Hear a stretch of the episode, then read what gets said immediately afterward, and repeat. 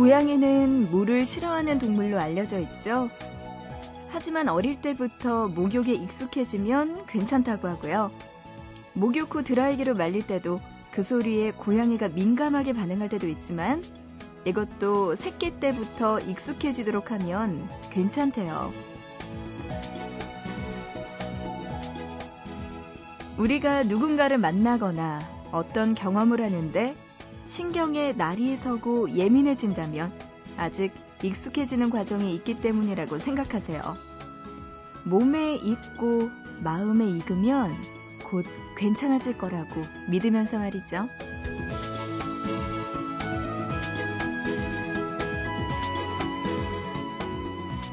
하지만 흘러가는 시간은 매번 보내면서도 익숙해지질 않네요. 11월의 마지막 주, 보고 싶은 밤, 구은영입니다.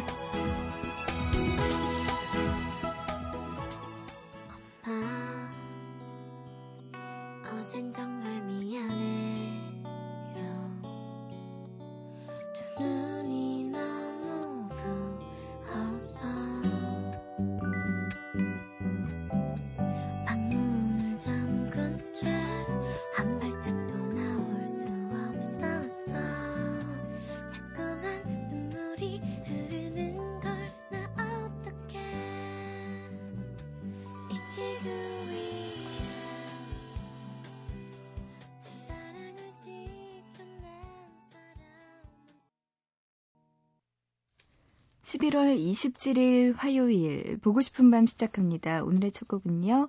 문자로 5920님, 아, 5902님의 신청곡이네요. 아이유의 사랑니로 시작했습니다. 음, 문자로 5902님이요. 좋아하는 사람이 생겼는데 포기하려고요. 하시면서 아이유의 노래 신청해 주셨습니다. 아이유 씨 말하는 건가요? 좋아하는 사람이, 음, 누군지는 모르겠지만, 왜 포기하려고 하실까요? 그 이유가 궁금하긴 하네요. 사람 마음이 다 똑같지가 않으니까, 그죠? 내가 좋아하는 만큼 상대방도 나를 좋아해 줬으면 좋겠지만, 그게 안 될 때도 꽤 많답니다. 그래요. 이렇게 여러분들 저에게 하고 싶은 이야기와 신청곡들 있는 분들 계실 거예요. 그런 분들은 보고 싶은 밤에 보내주시기 바랍니다. 문자는 짧은 문자 한 건에 50원이고요. 긴 문자는 한 건에 100원의 정보 이용료 추가돼요. 우물정자 누르시고 8001번, 샵 버튼 누르고 800 하나로 보내주시면 됩니다. 인터넷 하시는 분들은요, 보고 싶은 밤 구운영입니다. 홈페이지 들어오셔서 사연과 신청곡 게시판도 있고요. 미니 게시판도 있으니 이곳에 언제든지 올려주시면 되고요. 마지막으로 스마트폰 이용하시는 분들, MBC 미니 애플리케이션으로도 보고 싶은 밤 참여 가능하니까요. 여러분들 많이 보내주시기 바랍니다. 이채영 님이요. 어, 노래 신청해 주셨어요. 미니로. 그러면서 저는 이 노래만 들으면 그냥 기분이 좋아지더라고요. 하시면서 양파의 Marry Me 신청해 주셨습니다. 아, 누군가 나한테 Marry Me라고 하면 정말 좋을 것 같네요. 그래요. 저도 이 노래 들으면서 같이 기분 좋아질게요. 또 이어서 미니로 윤선수님, Feist라는 가수, 캐나다 출신 가수의 신청곡 도 보내오셨습니다. My Moon, My Man까지 두 곡 지금 들려드릴게요.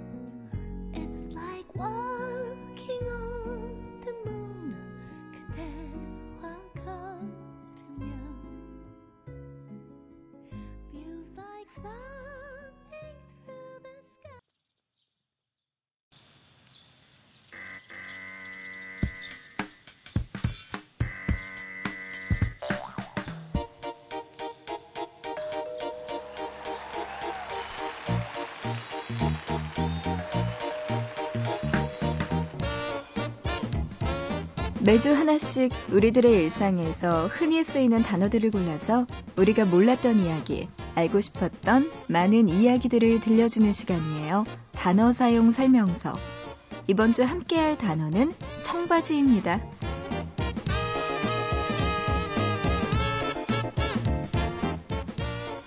청바지 즐겨 입으세요.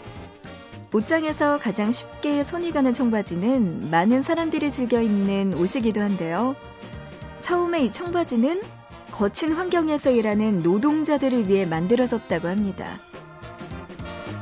1853년 미국의 골드러시 시대 캘리포니아의 금광에서 일하는 광부들은 질기고 튼튼한 바지를 원했습니다. 독일에서 온 청년 리바이 슈트라우스. 그는 광부들이 만족할 수 있는 소재를 찾던 중 텐트용으로 생산된 두꺼운 천, 데님을 발견했고 그걸로 바지를 만들게 됩니다.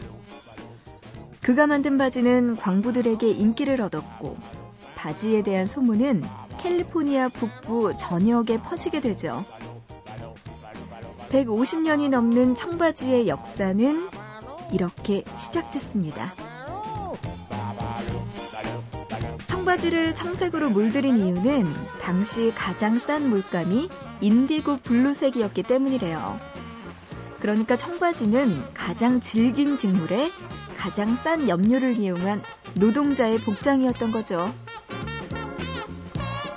1900년대 시작된 산업화의 물결은 이런 청바지의 인기를 더욱 대중적으로 만들었습니다. 이제 청바지는 광부들의 작업복이 아닌 평상복이 되었죠. 세월의 흐름 속에서 청바지는 실용적이고 튼튼한 서민적인 옷이 아닌 그 이상의 의미를 갖게 됐습니다. 노동에서 여가로, 미국에서 세계로, 실용에서 사치로, 변방에서 중심으로 말이죠. 1960년대를 달구었던 변화의 바람 속에서 청바지는 젊음과 반항의 상징이 되기도 했어요. 평화와 평등을 외치던 젊은이들은 청바지와 청재킷에 전쟁과 핵무기를 반대하는 구호를 페인팅했습니다. 그래서 청바지는 당시에 가장 혁신적인 옷이었죠. 자, 이제 시간이 흘러 청바지는 또 한 번 변화했습니다. 넥타이와 청바지는 평등하다라는 한 광고의 카피처럼 CEO들이 청바지를 입기 시작한 거죠. 일명 보보스라고 불리는 신종 엘리트들의 등장이었는데요. 부르주아의 삶 속에서 보헤미안의 정신을 잃지 않으려는 이들의 등장으로 고가의 프리미엄 진이 생기기도 했습니다. 변화의 변화를 거듭하며 많은 사람들이 청바지에 열광하는 이유. 그건 거친 노동 환경 속에 질긴 작업복일 뿐이었던 청바지가 오랜 세월 속에서 자신만의 상징을 만들었기 때문이겠죠? 끈기와 강인함, 그리고 힘을 말이에요. 1981년 뉴욕 센트럴파크 공연 실황 중에서 준비했어요. 사이먼 앤 가펑클의 Bridge Over Troubled Water 들어보시죠.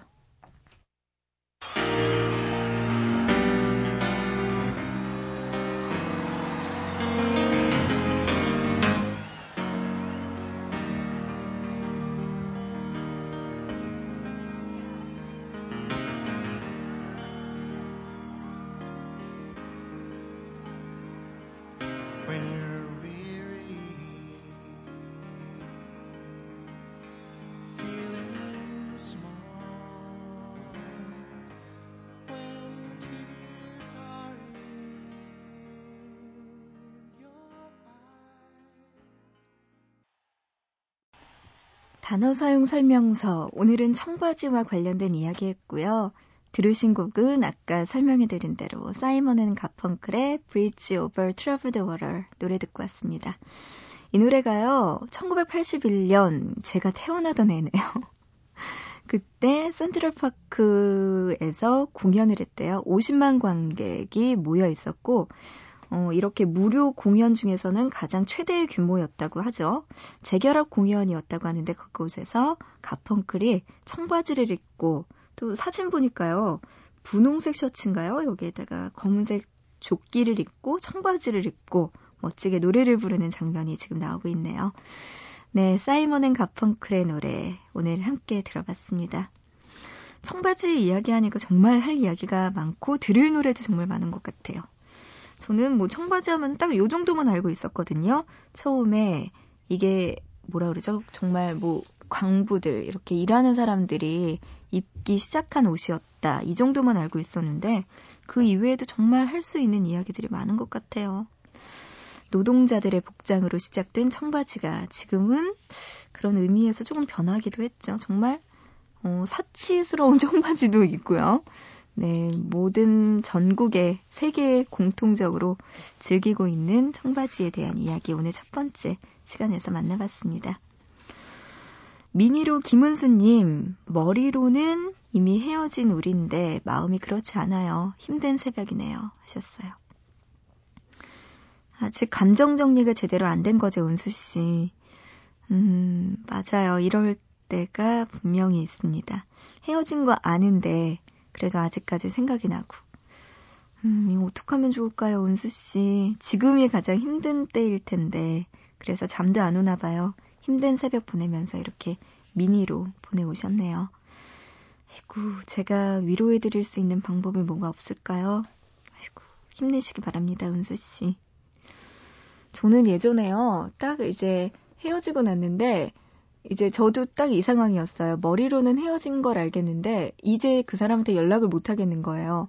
혼자서 지하철을 탔는데, 너무 전화를 하고 싶은데, 할 수가 없는 거죠. 그래서 그냥 지하철에 우두커니 서 있었던 기억이 되게 지금도 슬프게 남아 있는데, 그러게요. 이게 참, 아유, 그렇네. 은수 씨도 조금 더 참으셔야겠습니다. 미니로 김상우님, 여자친구가 좋아하는 남자가 생길 것 같습니다. 모른 척 하고 있어요. 내일이 제 생일인데 좀 슬프네요. 하셨어요. 아니, 오늘 보고 싶은 밤 왜 이러죠? 아니, 오늘 여러분들, 저 눈물 빼게 하려고 하시나요? 아이고, 상우 씨는 또, 여자친구인 거죠? 지금 사귀고 있는 분인데, 다른 남자가 생긴 것 같다고요? 이거 어떻게 해야 될까요? 이 모른 척 하는 게 능사일까요? 아니면은 그냥 어디 한번 이야기해보자라고 솔직하게 이야기를 하는 게 나을까요? 근데 상우 씨는 아직 마음의 준비가 안 됐나 봐요. 그러니까 지금 모른 척 하고 계시는 것 같은데. 에구, 제가 미리 생일 축하드릴게요, 상우 씨. 너무 마음 아파하지 마시고 잘 보내시기 바랍니다. 여자친구가 이 마음을 알아줘야 될 텐데 말이죠. 에구, 속상하네요. 음, 이번에는 또 사연과 신청곡 게시판에 제주도에서 보내오신 최지은님, 제주 제주시 2도 1동에서 보내오셨네요. 지은 씨가. 은영 언니 안녕하세요. 매일 듣기만 하다가 사연은 처음 보내요.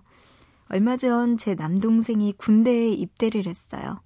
5주간의 군사 기초 훈련을 마치고 강원도 인제로 자대 배치를 받았는데요.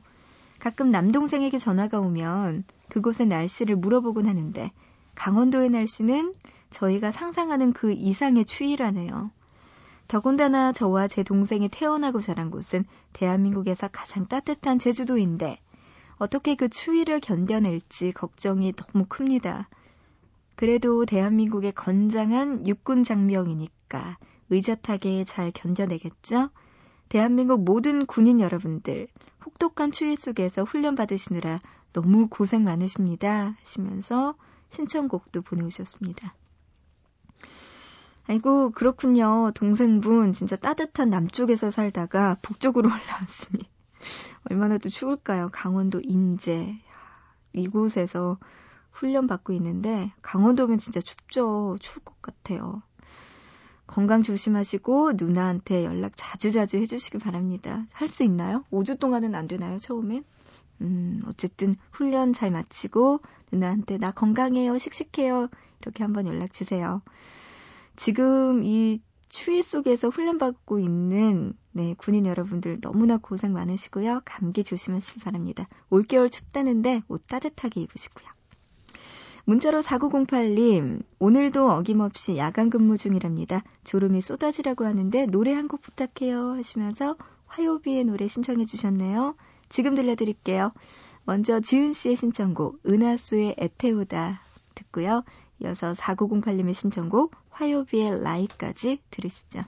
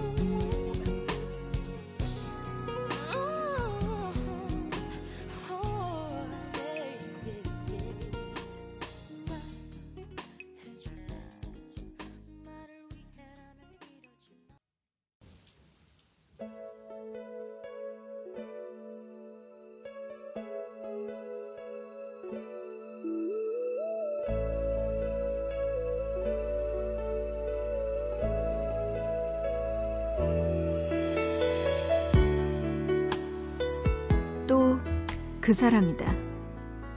새로운 문자 메시지가 도착했다는 진동음과 함께 그 사람의 이름을 확인하고 나니 짧은 한숨이 새어나온다. 보름 전쯤 소개팅에서 처음 만났을 때 느낌이 꽤 괜찮았다. 꿈에 그리던 이상형까진 아니었지만 지금까지 했던 소개팅 중에서는 가장 마음에 드는 상대였다.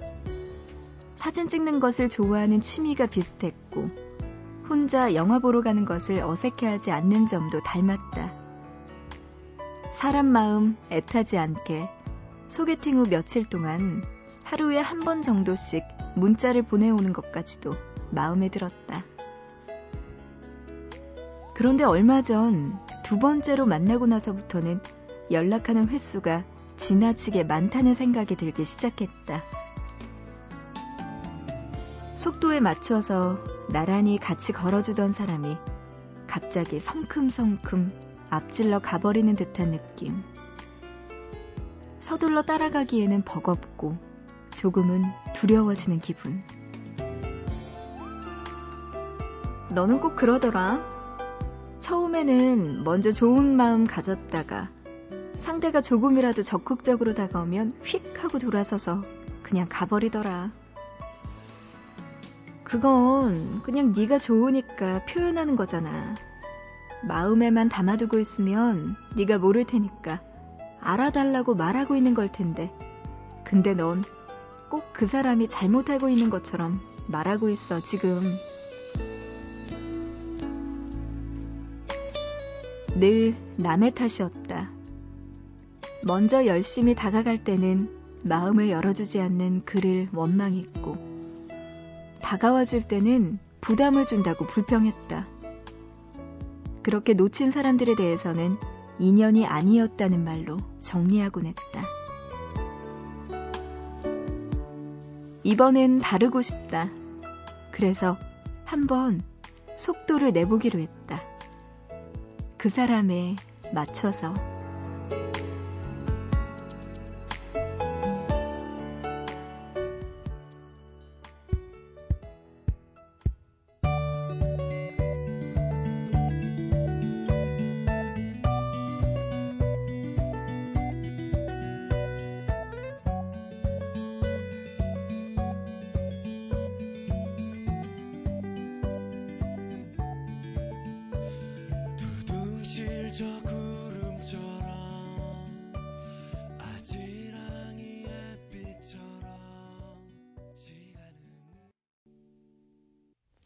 보고 싶다 이어서 들으신 곡은요. 이지영의 고양이 포르테 노래 듣고 왔습니다. 따끈따끈한 신곡 함께 들었어요. 이 노래는요, 0127님, 아르바이트 때문에 졸린 눈을 은영 DJ의 목소리로 깨우네요. 목소리 너무 좋아요 하시면서 신청해 주셨습니다. 고맙습니다. 와. 그래요. 오늘 노래도 함께 들었고, 또, 졸린 눈 빨리 비비고 일어나시기 바랍니다. 아르바이트 하고 계시나 봐요. 고생 많으세요. 음, 미니로 박정수님, 새해엔 실패했던 다이어트를 다시 시작하며 출근 전 운동하며 처음 듣는데 편안한 목소리에 신청곡들도 좋네요 하셨습니다. 고맙습니다. 근데 정수 씨는 이 새벽에 운동을 한다고요?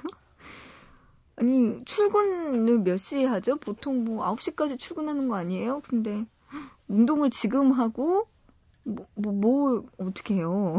참, 다이어트 진짜 성공하시겠어요. 이렇게 하신다면. 잠은 언제 주무시나요? 정수 씨. 그래요. 꼭 이번에는 다이어트 성공하시기 바랍니다. 거기에 보고 싶은 밤에 좀 도와드렸으면 좋겠네요. 노래 듣고, 사연도 듣고, 함께 이야기 나누면서 졸지 말고 운동 열심히 하시기 바랍니다. 정수 씨 화이팅! 어, 미니로요. 또 김승혜 님이 주말에 보내오셨어요. 참기름, 고추장 넣고 비빔밥 먹고 있어요. 어제 한인타운에서 직접 배달해온 음식이라고요. 여기는 일요일 낮 뉴욕입니다. 이렇게 보내오셨어요. 야, 뉴욕에서 또 승혜 씨가 보내오셨는데 비빔밥 해먹고 계시는군요. 어, 한인타운에서 그래요. 한인타운에 뉴욕 한인타운에도 음식점 많죠. 음, 그곳에 무슨 치킨집도 굉장히 많았던 것 같고 뭐 떡볶이랑 이런 거 파는 곳도 있고 제가 거기서 무슨 왜 한국에서 유명한 요구르트 아이스크림 있잖아요. 그런 것도 거기서 파는 것도 봤는데 아, 또 거기서 배달해 온 음식까지 가면은 더 생각나죠. 해외 나가면 더 한국 음식 먹고 싶고 떡볶이 먹고 싶고 고추장 먹고 싶고 그래요. 맛있게 드시기 바랍니다. 거기는 낮이겠죠? 1894님, 누나, 저 건대 충주 실기대회 나가요. 파이팅! 한마디만 해주세요. 하셨습니다. 음, 파이팅이야 물론 해드릴 수 있는데 무슨 실기대회를 나가는 걸까요? 네, 무조건적으로 응원합니다. 1894님, 파이팅! 어, 신청곡 보내오신 분들 계세요. 장성민 님이요. 1986년 대학가요제 은상에 빛나는 이정석의 첫눈이 온다고요 신청합니다 하셨고요. 오연화 님도 같은 노래 신청하시면서 듣고 싶다고 하셨습니다. 지금 어디 계시나요 두 분은? 눈이 오고 있나 봐요 그곳엔. 하, 진짜 11월 달 눈도 이제 슬슬 내리고 겨울로 딱 준비하기 좋은 그런 계절이죠. 네, 첫눈이 온다고요. 이 노래 들려드리고요. 이어서 천은지님, 소중한 사람이 있어서 따뜻한 겨울입니다. 에이, 이런 거 왜 나한테 보내? 그래요, 알겠습니다. 그래도 DJ니까 사심 없이 방송할게요. 들려드리죠. 애즈원의 Last Christmas 틀어주세요 하셨네요. 이 노래까지 들려드립니다. 먼저 이정석의 첫눈이 온다고요. 그리고 애즈원의 Last Christmas.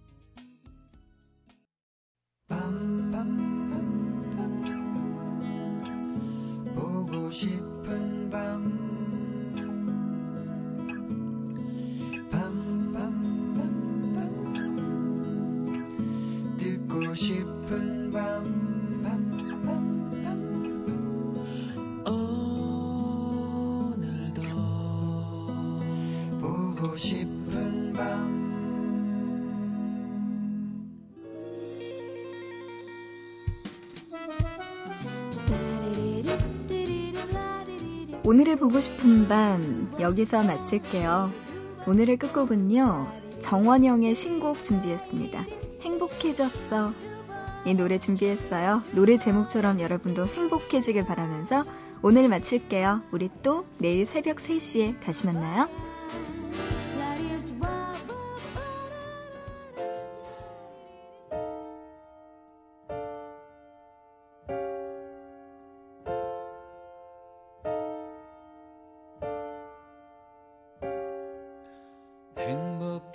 행